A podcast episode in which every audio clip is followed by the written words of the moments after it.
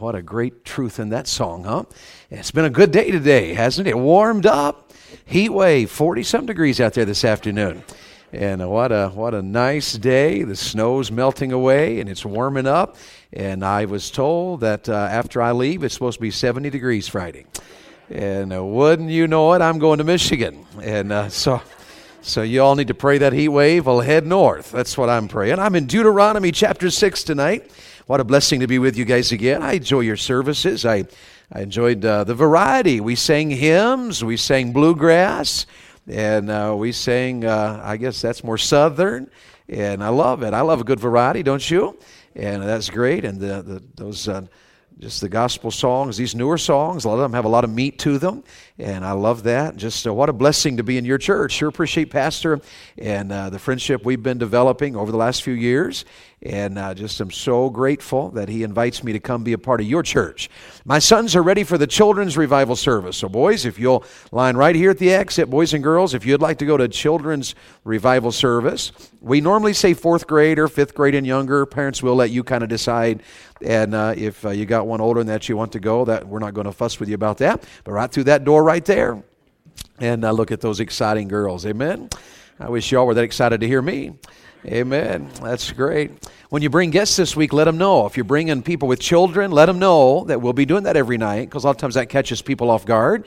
And I hope you'll invite folks to our revival services. I am preaching on the home, but we're having revival. So we want people to be saved. We want homes to be helped. And I, I know you know people around here, and you know folks from other churches. They need revival, don't they? And so invite folks from other churches. And you know folks who are hurting. You got family members that need a lot of help with their home, and I've found out a lot of people want help, just don't know where to get it. And if you can't get it from the Bible, where in the world are you going to get it? And you sure won't get it on CNN, will you? You're not going to get it on Fox News, but you can get all the help you need in your home from the Word of God. And so be in your place every night. We'll be here through Thursday night at uh, 7 o'clock. I, have got it. 7 o'clock. I'm going to be here. And uh, you look forward to that. You pray about it. You expect God to work with us. He's going to. And uh, we're going to just have an incredibly good week. Did you, did you notice yet we put a book table in the lobby? Did you catch that? We want that to be a blessing to you. It's out those doors and on your right as you leave the building. And I'll be back there. Look it over at your convenience. And, uh, and if it can be a blessing to you, that's what we want it to be. Uh, most of the books are priced on the back, some aren't. And if it's not got a price on the back, usually they, they do everything these days in you know, something 95, something 95, 1990 or 395. we normally round it up because I, I just, that nickel's hard to deal with, okay? And uh, so we just round those up, give you an idea. And, and here's, what, here's some of the stuff you'll find on the table. Uh, our friend Paul Chappell from California, Lancaster Baptist Church, wrote Making Homework in a Broken Society. This is a newer book, just a couple of years old. And so it's very up to date, very on target. He's a pastor, writes as with a pastor's heart, and this will help your home. He just, uh, it's not, these books aren't to beat you up, but they are to lay out biblical principles that work, and they do work, and God wants them to work for you. And so consider getting this. Some people in our generation don't read much anymore. Our cell phones have distracted us, and of course, our televisions. But uh, what I'd recommend, if you're not much of a reader, buy one of these books, read one chapter a day. Just one chapter. Just read one. Get you a bookmarker, uh, get you a church track or, or a piece of paper. Read one chapter a day and mark it.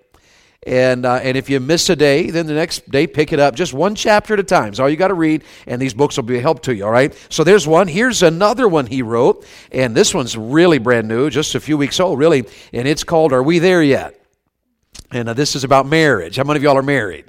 Now, this is a good book on marriage. Our church, our church, our pastor in, in Milton, Florida, uh, our, our church is going through this one Sunday night a month. My pastor's preaching from this series and he's got a handout and, and a little assignment every month for the couples in our church. And if you if you if you come to the service and hear the sermon and do the handout and send him a you know and, and you got to post something on Facebook about it so the world knows and um, and all. And if we do it all, the couple that gets the most points at the end of this year gets a one night away free gift from the church. And so Bethany and I are trying real hard to win it. So y'all pray for us, and uh, we're working on that and uh, he's given us a little leeway since we're never home. So uh, he's uh, e- emailing us the notes and things like that. But this is a great book. It'll help your marriage. And uh, we just need all the help we can get. And those are bigger books, but here's a couple of smaller ones. My wife helped to write a book called, uh, from uh, the Vaughns, many of you know from the Prayer Advance, The Extraordinary Woman. And uh, Bethany helped to write this one. Quite a few different ladies did. And it's just to be a blessing to you as a lady. So, lady, this one's just for you. If you're a husband, this is the extraordinary husband. And if you've never gotten a copy of this, gentlemen, you oughta. Uh, I helped to write it. I think I have six chapters in this one. If you'll skip my six chapters, the rest of it's outstanding. And uh, it's on the table, both of these. Let them be a blessing to you. And there's a lot more there than those, but I wanted to give you an idea of what you'd find. Uh, we're going to read beginning in Deuteronomy 6 again, and I'm not going to tonight, for sake of time, read the entire chapter. But we're going to be in the entire chapter, and so I hope you'll keep your Bible open. And look in verse 1. Now these are the commandments, the statutes, and the judgments which the Lord your God commanded to teach you, that ye might do them in the land whither you go to possess it. That thou mightest fear the Lord thy God, to keep all his statutes and his commandments, which I command thee, thou and thy son and thy son's son. So maybe you're single, you're in this verse, you're in this chapter. And if you're married, and you have kids, then you're certainly in this chapter. And if you're a grandparent, and you got grandkids, then you're in this chapter. He's covering it all. So thou and thy son and thy son's sons, all the days of thy life, and that thy days may be prolonged. Hear therefore, O Israel, and observe to do it, that it may be well with thee, and that ye may increase mightily, as the Lord God of thy fathers hath promised thee, in the land that floweth with milk and honey. Did you catch what he said there? God's plan for you and for your family, your children, your grandchildren, is in verse 3 that it would be well with thee and that you may increase mightily. God's blessings in your life. Uh, your land would flow with milk and honey, favor and joy and victory and blessings. Isn't that what you want? Don't you want God's blessings in your life? Talk to me. Don't you want that? Don't you, don't you want God to use you and bless your children and your grandkids? Isn't that what you want? I, uh, I travel a lot, you know. We're always on the road. And several years ago, I traveled without my family with my evangelist friend Mike Self. And we went to a meeting in Charleston, South Carolina. And uh, one day, the pastor took the morning off and he said, We're going to tour a little bit in Charleston. So we went down on the coast, and there was one of those uh, aircraft carriers out there that you could tour. We toured an aircraft carrier out in the bay. And uh, then we went downtown into the old market in Charleston, South Carolina, and uh, we tried, sampled several of the things unique to that area. They were making baskets down there. We looked at the baskets. And then the pastor took us out to eat at this little restaurant. It was a hole in the wall. You know what I mean by that? Just a hole in the wall. I would never have gone there on my own. But he took me, you know, just by looking. I'm not going to eat there. It looked like a hole in the wall, graffitied, tiny little place, looked like a little shack. But he pulled us up in the driveway in the parking lot and he said, Now, boys, I'm taking you here to eat, guys, because this is a famous restaurant because it was on the Food Network. Y'all know what I'm talking about? Diners, dive ins, and drive bys or something, you know, whatever that show is. And so uh, uh, we went in there to eat. They were famous for their uh, waffles and fried chicken. You ever had fried chicken? Well, of course, you're Baptist, amen. And so I know you've had fried chicken. You've had waffles too, haven't you? But I've never had waffles and fried chicken together in a meal. I'd never heard of that. You know, waffles are just pancakes with abs, you know. Um, that's all waffles are. And so uh, they'd put them together. They had a fried chicken waffle sandwich with peach chutney on it and several other toppings and things. And that just didn't slap me. I didn't know about, you know, a piece of fried chicken between two waffles, but Brother Self got that. I just got the dinner plate. Had two pieces of fried chicken, some waffles, and, and that was their, their, was their signature dish. And uh, that's what we had. They were also famous for their uh, tomato pie. Uh, now, I, I, I, like pie. How many y'all like pie? You want me on the pie? Give me apple pie. Can I get an amen right there? Give me a homemade cherry pie. I'm just homemade crust. God, God's in that. Amen. God is in that. And, uh, and, and yet tomato. I mean, I love tomatoes and I love pie, but tomato pie didn't. It didn't strike me at all. And so we sat down to eat. This is one of those little restaurants. Uh, it was smaller than from the, uh, you know, the piano there to where an organ would be. If it was just a tiny little place to sit. And basically, you were sitting by everybody when you sat down.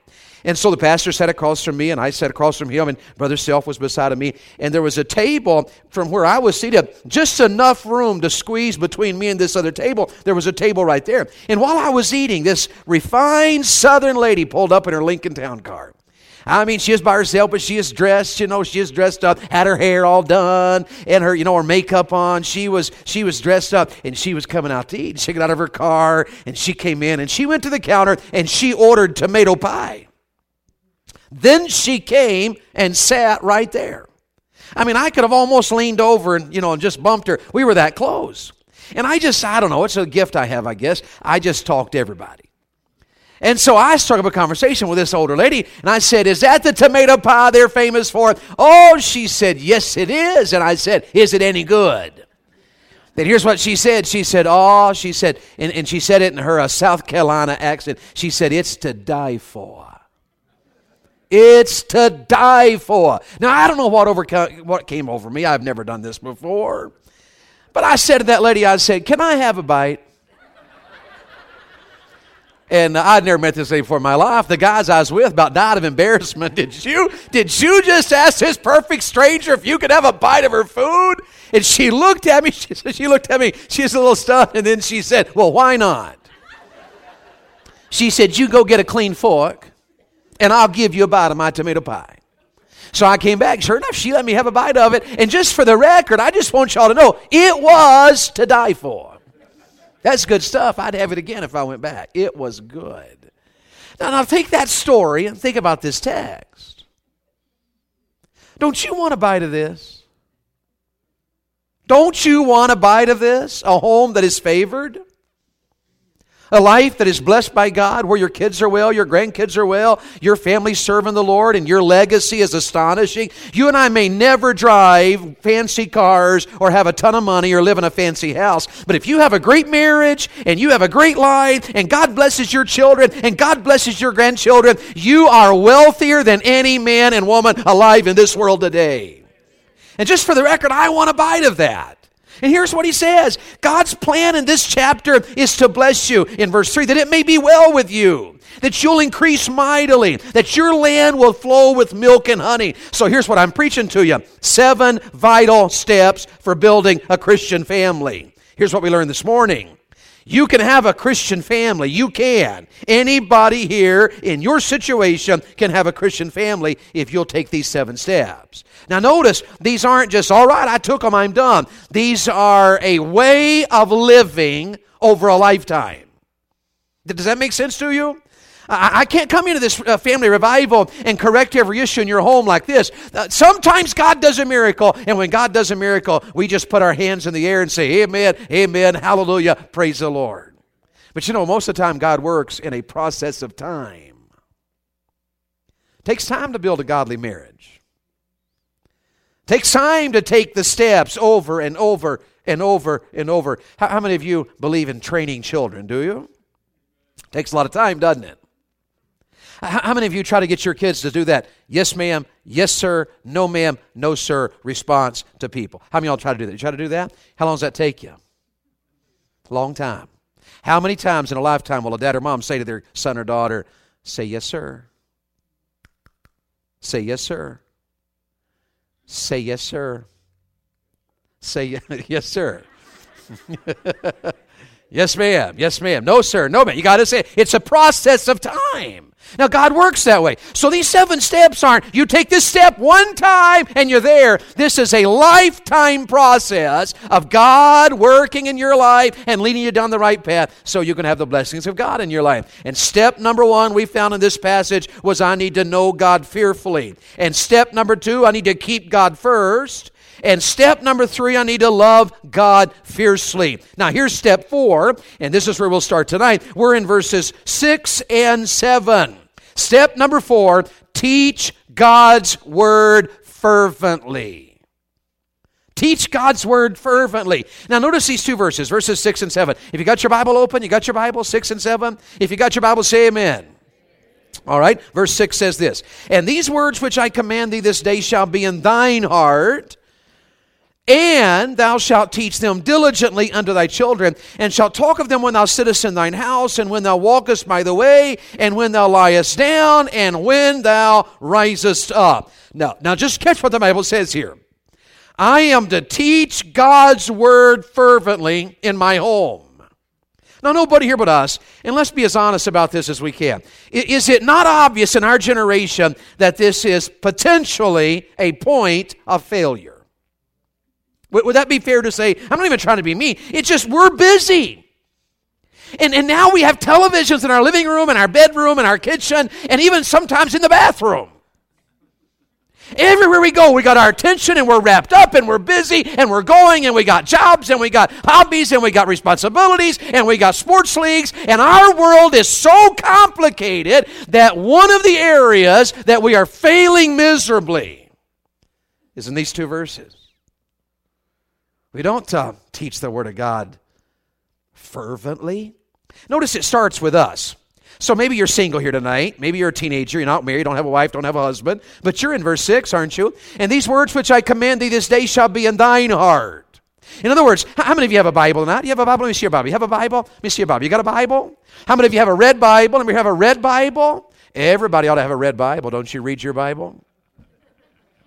That'll preach right there, won't it? Isn't that good? Isn't that good? Now, look, I, I, I just I, I think we ought to start with reading it, shouldn't we? Do you read the Bible? Do you read it? Do, do you ever meditate on it? You know, if we're not careful, we just be religious. Well, okay, I'm so religious. Every day I read five chapters. Check that off my list. Ain't I spiritual? But if all I do is read and it makes no difference in my life, then I'm just religious. The Mormons read the Bible every day. Jehovah's Witnesses read the Bible every day. The Muslims read the Quran every day. You can be religious as religious as long, and it make no difference in your life. God's word is to be in our heart. Did you catch that? In our heart. Now, what is this word heart? You know this word heart, don't you? It's a Bible word. It's over 900 times in your Bible you'll find the word heart. And it's a hard word to define. We use it and we understand it by our usage, but it's hard to define. Like, for instance, we'll say, uh, Man, I'll tell you right now, that lady is so tenderhearted. You know that uses, don't you? Or sometimes we'll say, man, I'll tell you, he's cold hearted. You know, I mean, you know cold hearted? I mean, they are cold hearted. Or hard, boy, that guy is so hard hearted. Now, we're, we're, we're, we're Southerners. We're Southerners. Southerners have their own usage of that word, bless your heart. Have you noticed you can say, any, if you're from the South and you say it with the right accent, you can say anything as long as you add that phrase to it. You can say, That baby's so ugly, bless its heart. You can say anything. See, we know the word, but the word heart, understand it. The word heart is hard to define because it's a broad word. The word heart in the Bible is, is a word that is used by God to describe the sum total of our thinking, our emotions, and our will. So when he says in Deuteronomy 6 and verse 6, and these words which I command thee this day shall be in thine heart, what he means is that the word of God ought to be such a vital, breathing, living part of my life that it affects my thinking, it affects my emotions, and it affects my decisions. In other words, I think the word of God. I think the word of God. When the Word of God is in my life and I turn a television on and a beer commercial is on my television, the Word of God speaks to me because it's in my mind. Wine is a mocker and strong drink is raging, and whosoever is deceived thereby is not wise. I'm watching a football game, and they turn that camera and they pan over to a view of the cheerleaders dressed inappropriately in the Word of God. Job 31 1. I made a covenant with mine eyes. Why then should I think on a maid? Look away, look, boys, look away, look down, hide your eyes. Because the Word of God's in our heart. My emotions. You ever met somebody and, and they, they, they've sold, they've been a worrier for so long? Well, that's just how I am. My spiritual gift is worry. Oh my, I don't know what I'm going to do. Oh, what's we going to do? The world's falling apart. Oh my word. And they worry and worry. You know why? Because the word of God's not controlling the emotions. Is that, is that okay? Discouragement, depression, it, when the Word of God is in my heart, it helps me with my emotions. Listen, if you're here tonight and you're always down, oh, I'm just so, everything's so bad, you don't know what happened to me, and oh, my word, I'm just barely surviving. Here's what the Bible says. I don't mean this to be mean. The Bible says you need the Word of God in your heart. David battled his emotions. You remember that? David battles his, his, emotions. We learned that from Brother Moore up there at the men's prayer advance. And, and he quoted the passage where David, David talked to himself. You ever talk to yourself? John R. Rice said, I talk to myself because I love to hear what an intelligent man thinks. And he said, I'll even answer myself to find out what an intelligent man says. Now, it's right to talk to yourself biblically because David said, Oh, my soul, why art thou cast down with me? What's wrong with you, David? You're so down. You're so discouraged. And David spoke to himself the Bible. He said to himself, Put your hope in God. Why are you so down, so discouraged, so depressed, so bothered, and so on it? Stop that, David. Put your trust in God. God is still on the throne, and all is well. See, the Word of God in your life is to affect your life. It's to affect your thinking, your emotions, and your will. Do you make decisions because the Bible says it? Do you make decisions based on the Bible says? So do you read the Bible every day? Do you hide it in your? Do you memorize the Bible? You know, Joshua was uh, one of uh, jo- Joshua in the Bible. He's one of my favorite characters. My oldest son is Joshua, named after Joshua in the Bible. And Joshua's following the greatest leader in the history of the world. Steve Jobs, Donald Trump, Vladimir Putin, they have nothing on Moses. Moses was an incredible leader, mightily, mightily led. What an incredible man. And his successor is Joseph. And Joseph's scared to death. How can I lead this entire nation? I don't have a clue. I don't know what I'm doing. And God said, Joseph, uh, Joshua, but I'm going to help you. I'm going to tell you how you can lead this nation.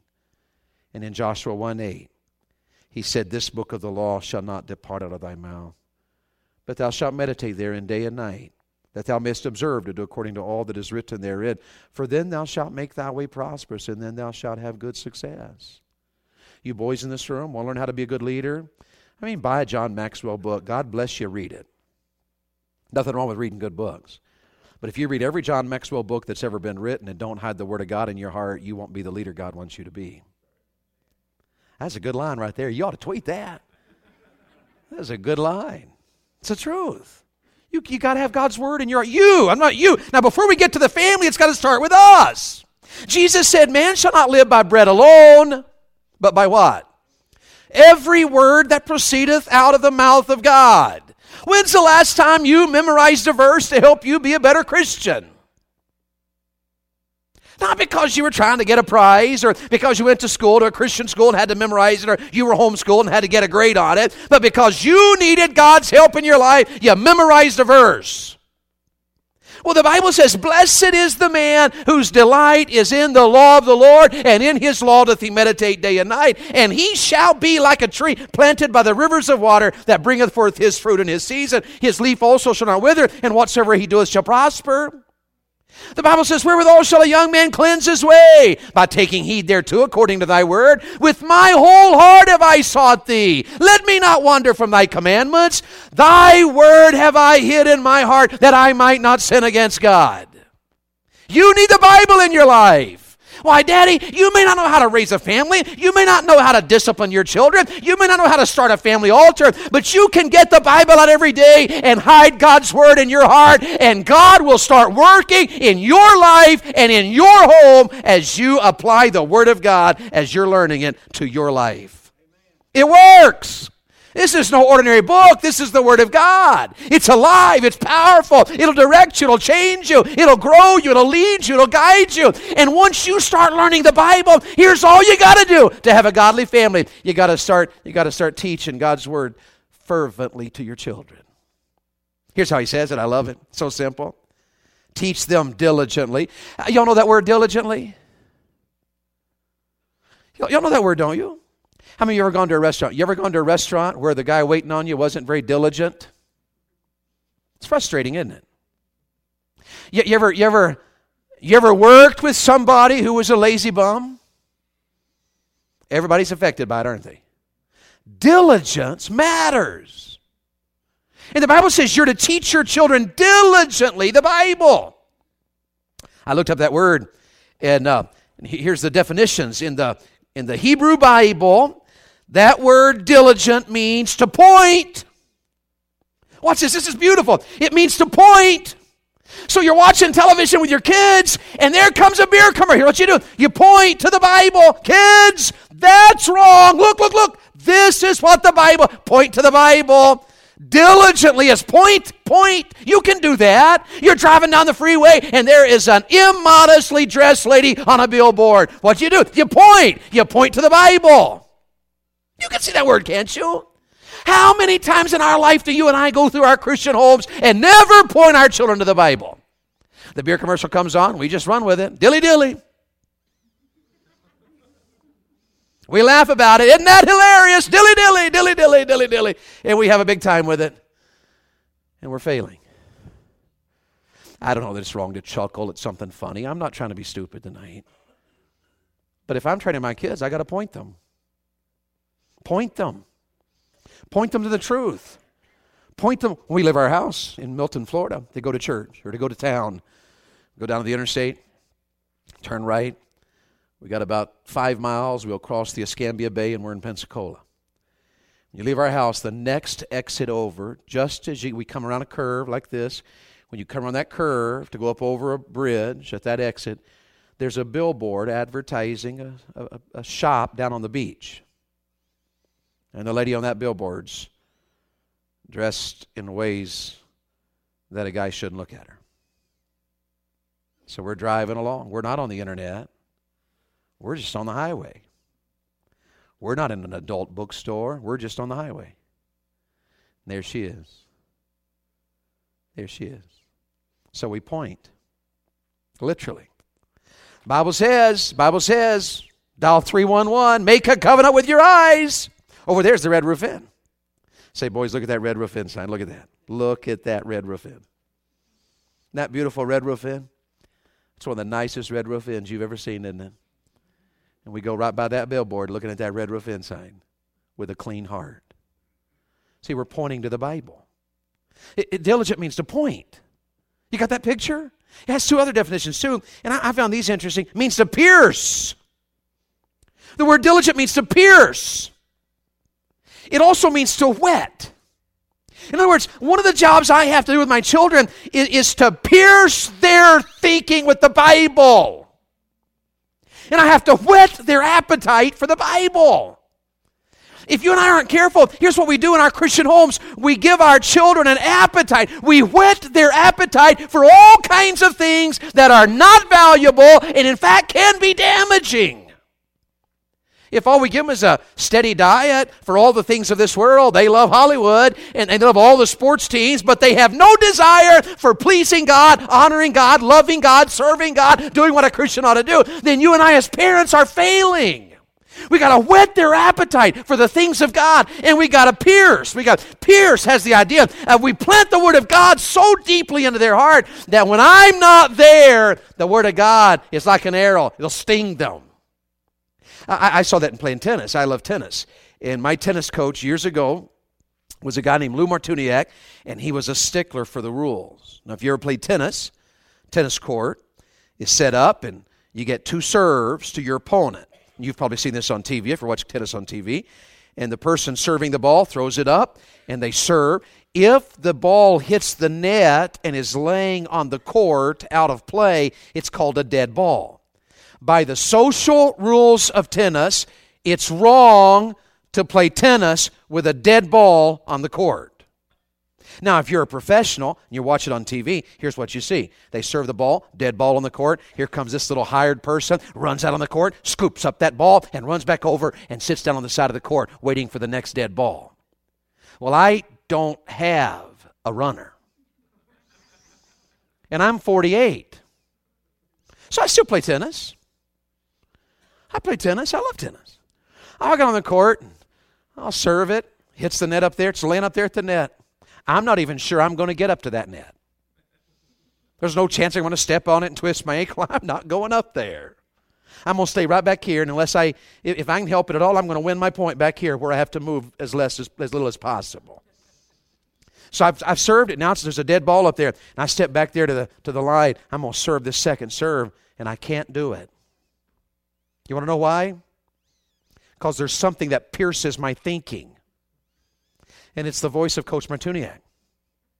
I stand back on that line and I hear this voice pick up the ball. If he said that once, he said it a thousand times.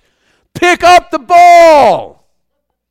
I'm back here getting ready to serve. I haven't seen that man 25 years or longer. And he's talking to me. Pick up the, okay, fine. I walk up here and pick up the dumb ball and bring it back here and put it in my pocket so that I can serve by the rules. Now, that's a silly illustration. But there's going to come a day in my life and in your life when our children won't be there for us to stop them. But if I've planted God's word in their life, the word of God will pierce them. The word of God will talk to them. That's our job. How in the world do you do that as a parent? Well, here's what the Bible says you talk about it when you're sitting in your house, when you're walking through life, when you're going to bed, when you're getting out of the bed. You just talk about it. Now, you can do it formally. There's not a thing wrong with having formal daily devotionals. We've done that in our family. We always have a prayer every night together. And many times in our prayer time, we'll quote a verse, we'll memorize a verse, we'll, we've read through the Proverbs together as a family, we've read Genesis together as a family, we, we've, we've quoted our favorite verses together as a family. We've done that all kinds of ways formally. You know, you can sit them down and do that, and that's what God wants. Do it. It's not a thing wrong with that. Get your kids, sit them down, say, All right, we're going to have family, we're going to learn the Bible. Get your podium if you want to. We're Baptists, take them an offering. And do whatever you got. Sing Amazing Grace. Go for it. Do it formally. But here's what the Bible says it. The Bible says, when you're walking through life, talk about my word. And when you're going to bed, talk about my word. And when you're getting out of bed, talk about my word. And when you're just sitting around and, and, and, and what, just talk about my word. So you're watching television. Let's go back. You're sitting in your living room in your big old La-Z-Boy recliner and you're watching television. And all of a sudden, there's that cheerleader, that football game dressed in a way. She ought to know better than to dress that way. Where's her daddy? Man, my my daughter, I wouldn't let her wear that in front of 5, 10, 15, 25,000 guys. But apparently her daddy didn't care. But now I'm in my home and I'm to care. So I teach my boys sitting in the house. Like Andy Griffith. You ever watch Andy Griffith? Is that not spiritual? Come on, say amen right there. Andy Griffith, we were watching one night. The door of the jail opened, and staggered Otis. Bless his heart. Locked himself in a jail cell to keep from hurting somebody when he was drunk just like every other drunk I know. You with me? That's just entertainment. That's not life. It's a good time to teach. Hey, kids, that's funny right there. But there's not a drunk in the world that locks himself in a jail cell. He'll go home and beat up his wife. He'll go home and abuse his children. He'll say things when he's drunk he wouldn't say were he sober. He'll treat a lady disrespectfully, and he wouldn't do that if he weren't drunk. Time to teach. It's time to teach. You're out driving down the highway and there's something happening that's garbage. Somebody got a bumper sticker that's garbage. Time to teach.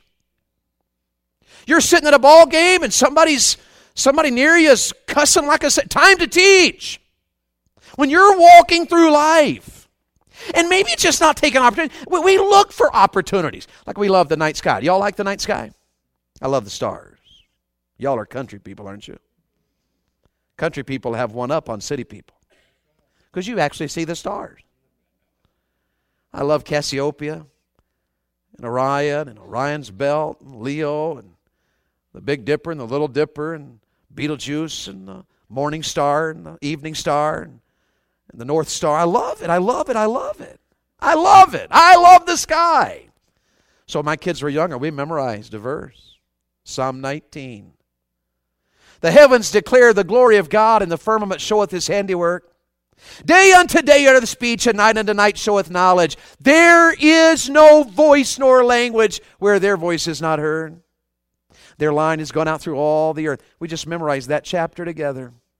So that when we walk outside, our kids, my kids, have kind of gotten my, they've picked up on my love for the sky, the, the sky and the stars, and we'll say that verse. The heavens declare the glory of God. Would you look at the glory of God tonight? What are we doing? We're teaching. That's all.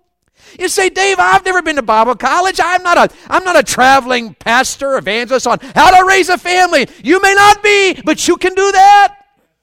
You can talk the Word of God. You can live the Word of God. You can love the Word of God. You can explain the Word of God. And all you got to do as you're walking through life, as you're sitting in your house, when you're sitting at the table, you take every opportunity you can find to say, Thus saith the Bible, thus saith the Bible, thus saith the Bible, thus saith the Bible. I'm telling you, every mom and dad and son and daughter and brother and sister and grandfather and grandmother can teach God's Word fervently. And you should. He even says here, put it up in your house. Make sure you got Bibles, verses all over the place. Write them on the walls of your house and on the back of your hand and hang it down between your eyes and put it up on your gates and put it up on the doorpost. Just make the Word of God a living, breathing, vital part of your life. Three more things I got to tell you and I'll close. That was the long one. Say amen right there. Here's number five seven vital steps for building a Christian family. The, the, the, fifth one is simply this verses 10, 11, 12, and 13. I would say to you, enjoy God's blessings frugally. In verse 10, he talks about there's going to come a day in your life when you're going to have a great and goodly city that you didn't build and you're going to live in a house that is full of good things that you didn't fill, and wells, you're going to have water running, and you didn't even dig that well. And you're going to eat vineyards and olive trees, and you didn't even plant them, and you are going to eat, and you're going to be full. And verse 12 says, when that happens in your life, you beware, or you will forget the Lord. Now, you stop and think about that for just a moment. Is that not our generation? Deuteronomy 6 startles me that it is so close to where we live. We are so crazy blessed that we don't need the Lord anymore. We don't need the Lord. And it's led me to say what apparently Moses wants us to learn here is that we ought to enjoy God's blessings frugally. We ought to be more frugal than we are. We ought to live simply. You younger parents, let me give you a piece of just some simple advice buy a smaller house. Simplify. Don't go head over heels in debt for five bedrooms and three baths. You can survive without it and you'll be happier. Say, we got so much stuff, I got to have it. Get rid of your stuff. Have a good old fashioned yard sale. Invite me. I love yard sales. I'll come. Settle down. Simplify. Buy an older car. You could survive without a brand new one. Did you know that? You could. You know what I know about every new car? Gets old. Without exception. New cars don't last long. You got kids? They even last shorter. They'll put crackers in your seat, handprints on your windows, sometimes bodily fluids in your floorboard. Is that right or wrong? Buy an older car and be out of debt. You may have to go in debt to have a house. I understand that. But you might could save up and just pay cash for a car and have to be able to work less hours. Because here's what he says. When you go so wrapped up in houses and, and you're full and you're eating and you're living it up and you got all kinds of stuff, there's a danger you'll forget the Lord. Slow down. Simplify and live frugally so you can enjoy the Lord. Have less debt. Some of you working too hard to pay for that fancy house you got. Put it on the market and get a smaller one. You'll be glad you did. You will. Simplify it down. We got five kids, three bedroom, two bath house. Before we bought that house, we were full timer in that RV for 16 years. We're proof that you can have five kids, a husband and a wife, and a golden retriever in a 40 foot long trailer with two bedrooms and one bath. Because we did it for 16 years. And we did it happily. Kids had one room. One room. One. And they were fine. We were careful. Girls had to go change up here while the boys changed back there and switch it around. We were careful, we were wise, but our kids loved it. They loved it so much that one of our best friends when we lived in Ohio was Dr. Brad Fowl, one of Ohio's leading pediatricians. He's got a house, massive, in ground saltwater pool, beautiful two story, state of the art, everything. He has five kids. I have five kids. We lived in Ohio on one Saturday. His kids and my kids spent a whole day together playing, having a big time. The next morning, I saw Dr. Fowl at church, and he said, Well, thanks a lot, Dave Young. And I said, You're welcome. For what? And he said, My kids all called a family meeting last night and asked if we could sell our house and move into an RV so we could be like the Youngs. Now, I think God let that happen in my life to encourage me. I think He did. And it did encourage me. My kids were happy in a 40 foot RV. You know why? Because there was less stress in our life. We weren't worried about finances. We found out years ago there's two ways to survive as an evangelist make so much money it doesn't matter what you spend, or spend so little it doesn't matter what you make.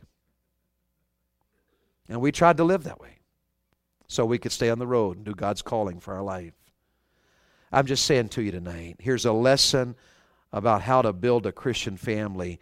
Enjoy God's blessings frugally, live simply. Maybe, mom, you guys could sell the house and you could stay home with the kids, especially while they're younger. Maybe you could. I know, I know that sounds like I'm I'm I'm from a whole different planet. But there's something special about a, a mom that can stay home with their kids and be there to train them and love them and pray with them and prepare meals for them. Where the housework is all done when daddy comes home, you get a meal together as a family and you got time to sit and talk, relax, and have a happy marriage. Time to pray with your kids, to laugh with them, to play ball with them, to talk to them live frugally. Does that make sense? Two more steps. Step number six serve God faithfully. That's in verse 18, isn't it? Thou shalt do that which is right and good in the sight of the Lord, that it may be well with thee, thou mayest go in and possess the good land which the Lord sware unto thy fathers. Just serve God faithfully. Do right, do right, do what's good. Honor the Lord, let it be well with you. Go in and serve the Lord, serve the Lord, and do it faithfully. Daddy, are you serving God? Mom, are you serving God? Are you, are you sold out to God? Is God first in your life? Have you given your body to the Lord? Are you pleasing God? Are you pursuing God? Are you faithful to God? Do you have your devotions? Do you have a prayer life? Are you soul winning? Do you ever give out a tract? Are you serving God? Step number six, serve God faithfully. And step number seven, is in the last paragraph of this chapter, and it's verses 20 through 25. And notice what he says in verse 20. When thy son asketh thee in time to come, saying, What, uh, What's this all about? What, what, what mean the testimonies and the statutes? What in the world is this all about? What, what, what mean these judgments which the Lord our God hath commanded thee? Verse 21 is interesting. When your son says to you, Why in the world do we have this law? And why do we live this way? And why in the world do we have all these commands in our life? Why, Daddy? Why? Here's what he said you tell him. In verse 21, Thou shalt say unto thy son, We were Pharaoh's bondmen in Egypt. And the Lord brought us out of Egypt with a mighty hand and showed signs and wonders, great and sore. And He brought us out in verse 23 that He might bring us in and so forth and so forth. You know what the Bible lesson right there is? Tell, tell the old, old story frequently. Tell the old, old story a lot. Your kids ought to say, Daddy, why do we go to church? All, Why do we go to church all the time? And here's how you answer that. You say, Because one day I was a sinner on the road to hell, and I heard about a Savior named Jesus Christ. He died for my sins, was buried, was raised from the dead, and I turned to Jesus Christ, and He saved me from sin and hell, and gave me peace and joy and victory and power. And I'm telling you, living for Him has been the greatest thing I have ever done in my life, and that's why we go to church. Tell the old, old story. Tell it a lot. Your kid's going to come to you and they're going to say, why, why, why can't we do this? Why can't we do that? Why can't we watch that movie, Daddy? Why, why, why can't we watch that movie? Everybody else is. Oh, because um, there was a day I was on the road to hell. I was a sinner, and Jesus came into my life and rescued me from sin. And I'm on my way to heaven now. We're a Christian family. We know the Lord, and God has saved us, brought us out of the, sin, uh, the sinful life of Egypt, rescued us from sin, rescued us from hell, rescued us from judgment. We are now children of God, marching towards heaven, and Almighty God is good good and He's wonderful and He blesses us when we do what's right. Here's what you do as a dad and mom you tell the old, old story and you tell it frequently. Remind your kids all the time I was a sinner and God saved me. We were on the road to hell, and now we're on the road to heaven. God saved us. We're different. We're changed. And I'm telling you, moms and dads, that'll help you build a Christian home. When's the last time you told the story? When's the last time? Some of you are so busy, your kids haven't had time to ask you a question in years. Slow down. They're going to ask. Enjoy a Christian family. We laugh all the time as a family. We talk all the time and love it. My Matthew's our funny one, but he's the one that asks me the most questions. Sometimes he'll hang around, and I've learned to wait for it. I can tell there's something stirring in his little heart. And sometimes he'll say, Daddy, I want to ask you something. With my daughter, I've learned if it's my daughter, stop everything, look at her eyeball to eyeball. She wants daddy's attention. With my sons, just keep on working and listen. They don't like you to look at them. They, they, they like they like my daughter sit down across the table look at her listen to her feel her emotion get her heart let her know that you are all ears and all eyes but with my son it's a different we talk a lot in the truck i'll be driving he's sitting over there at night in the darkness. I'll be somewhere in a motel room with him, and Daddy, I want to ask you something. That's just how my boys are. I'll just keep working. I'm cutting down a tree and I'm chopping wood. I'll just keep chopping wood while he asks. He'll ask me questions. Daddy, why, why, why don't we? Why don't you? Why don't you let us do this? Why don't Why don't you let me wear that? Why do we have to go to church on Sunday night? The Bible doesn't say thou shalt go to churches on Sunday night. It's just so why do we go on Sunday night, Daddy? Valid questions. And I've, I've learned in Deuteronomy, here's what you do. You just tell the old, old story. Son, I was I was on my way to hell. Jesus saved me. Gave me peace and joy and victory. And I don't do everything right.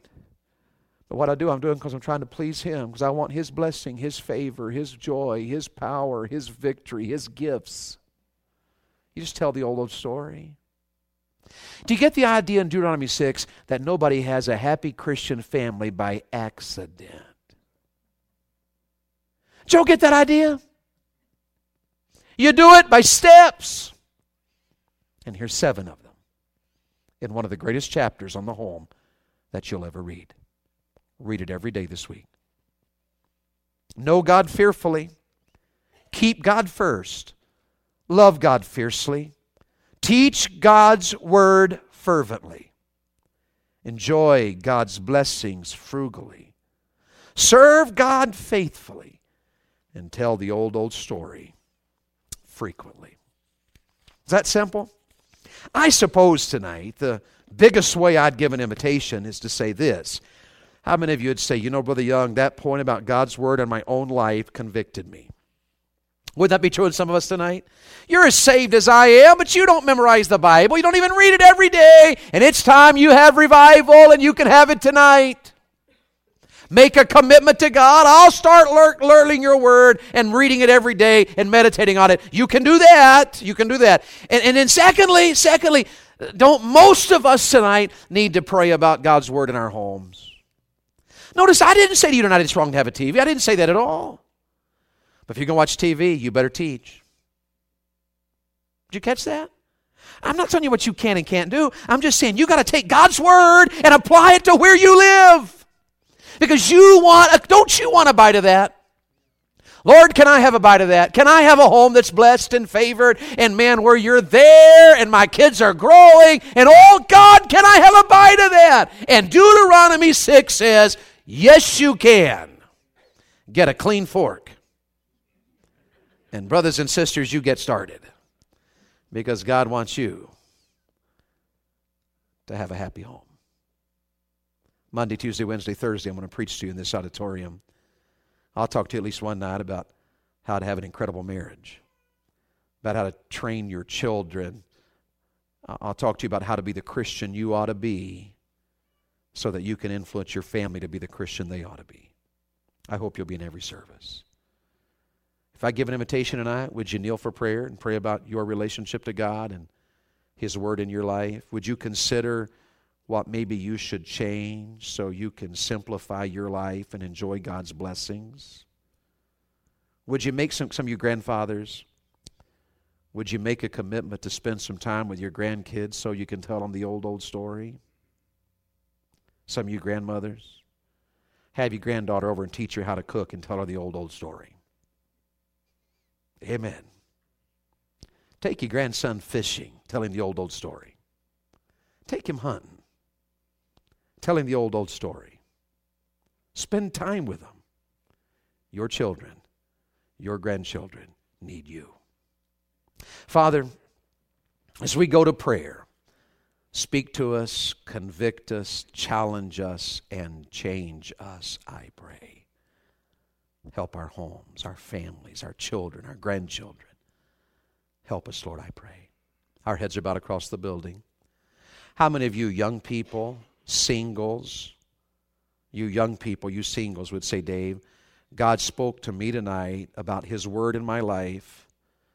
God spoke to me about that tonight. How many of you would say that's true in your life? Let me see your hand if you're a teenager or single.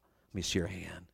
God bless all of you. See, God wants to speak to you as well. How many of you are married tonight? You'd say, Dave, God spoke to me. God spoke to me about His word in my life. I'm married, and God spoke to me about His word in my life. Let me see your hand tonight. Let's see your hand.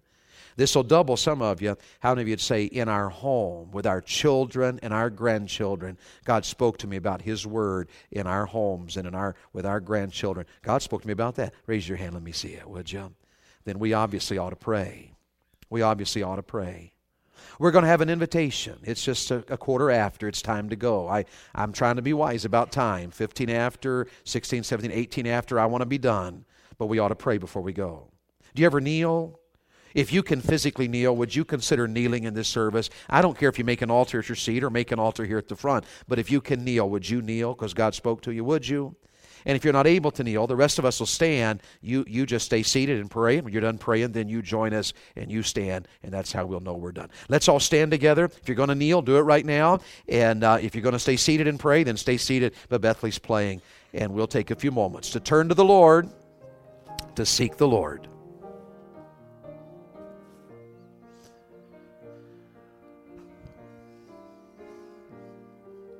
Just tell the old, old story. That's all you got to do. Got to emphasize the Bible. That's what you got to do. Memorize it, meditate on it, learn it, live it. Live it. That's all you got to do.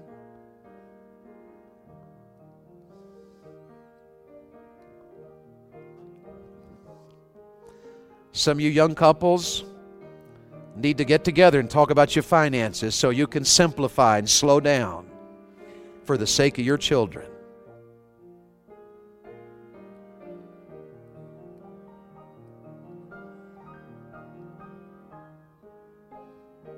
Maybe just for the sake of your marriage, you need to slow down and simplify.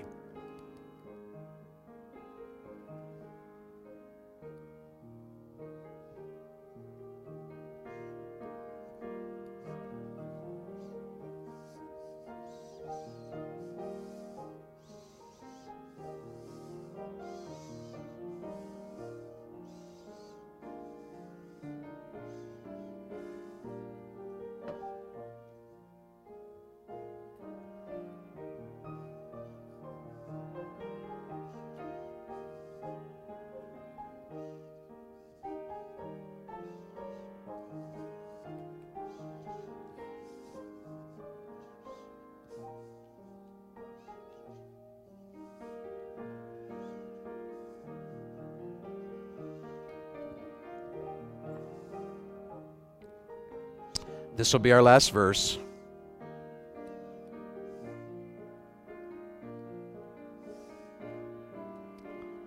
I don't want you to leave discouraged tonight. I want you to leave encouraged, believing. Leave tonight with faith in your heart that God is able to help your home and family. This is so simple, you can do it. It'll take time, but you can do it. The Spirit of God will help you if you'll let Him. Thank you, sweetheart. Amen. Amen. Leave believing, will you? Leave believing. Bring somebody with you. We'll we'll be here tomorrow night, Tuesday, Wednesday. I know you got school, work. Uh, come in your work clothes if you have to. Just come on. I'll wear mine. And uh, just come on in. We're not bothered by how you dress. Come on to the service and open your heart. Let the Lord work in your life. I know the, the bluegrass group's going to sing tomorrow night. If you don't like me, come for them. If you don't like them, come for me. If you don't like either one of us, come for Pastor. And if you don't like any of us, come for Jesus. Amen. Be in your place. Bring somebody with you. Let's expect the Lord to do some great things. Hey, Bethley and I aren't experts. Don't you be intimidated by us. Some some people, you know, hate to be around me with their kids because I preach on raising kids. And they're like, "Yep, next week my kids will be his illustration." We're not experts. We're raising kids just like you, and kids are kids are kids are kids, and if we don't train them, they'll all be a mess. Right? And so don't be intimidated. If we can help you, if we can pray for you, if we can pray with you, well, you feel free to speak to us. My wife's name is Beth Lee. Beth Lee.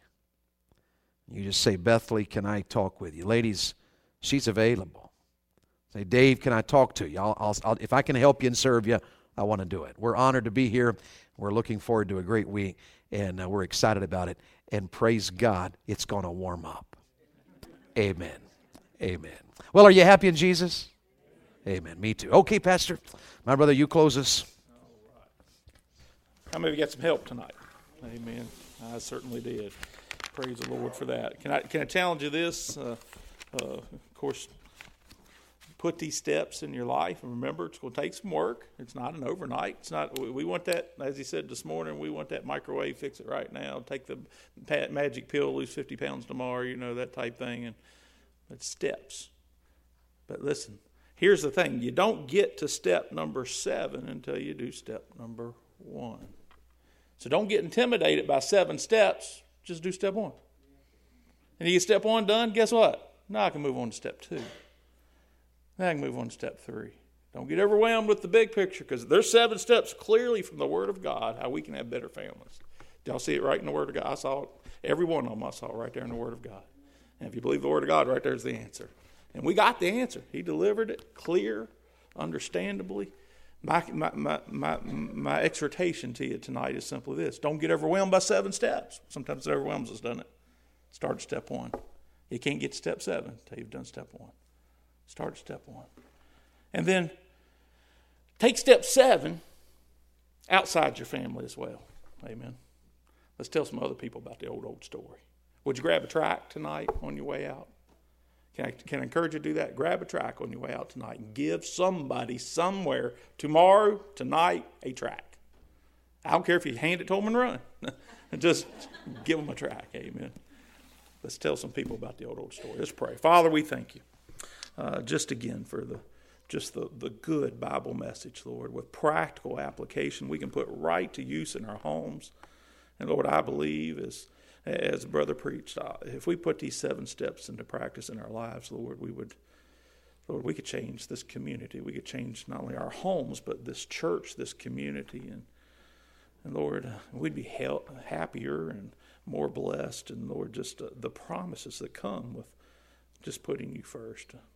Lord, they're more than we could ever expect, and Lord, I just thank you for it, and I pray now we take step one. Or, maybe we got step one handled, but we, we move on to the next step, step two. And Lord, we just start these building steps into making families, Lord, that please God. Lord, we pray now that you dismiss us with your blessing. Look forward already to tomorrow night, Lord, what you have in store for us. And and I pray, Lord, uh, thank you for the good attendance tonight, Lord. But I pray folks would just clear their schedules, figure out a way to be here. I don't care, as the brother said, how you come. Just come. Just come. If you got to show up a little late, show up a little late. Just come on in, Lord, because I believe you got something that's going to help us all this week. God, help our families. Bless our families. Put a hedge of protection around us tonight. Lord, we look forward to coming back tomorrow to worshiping you once again in truth and spirit. God bless you. You're dismissed. Amen.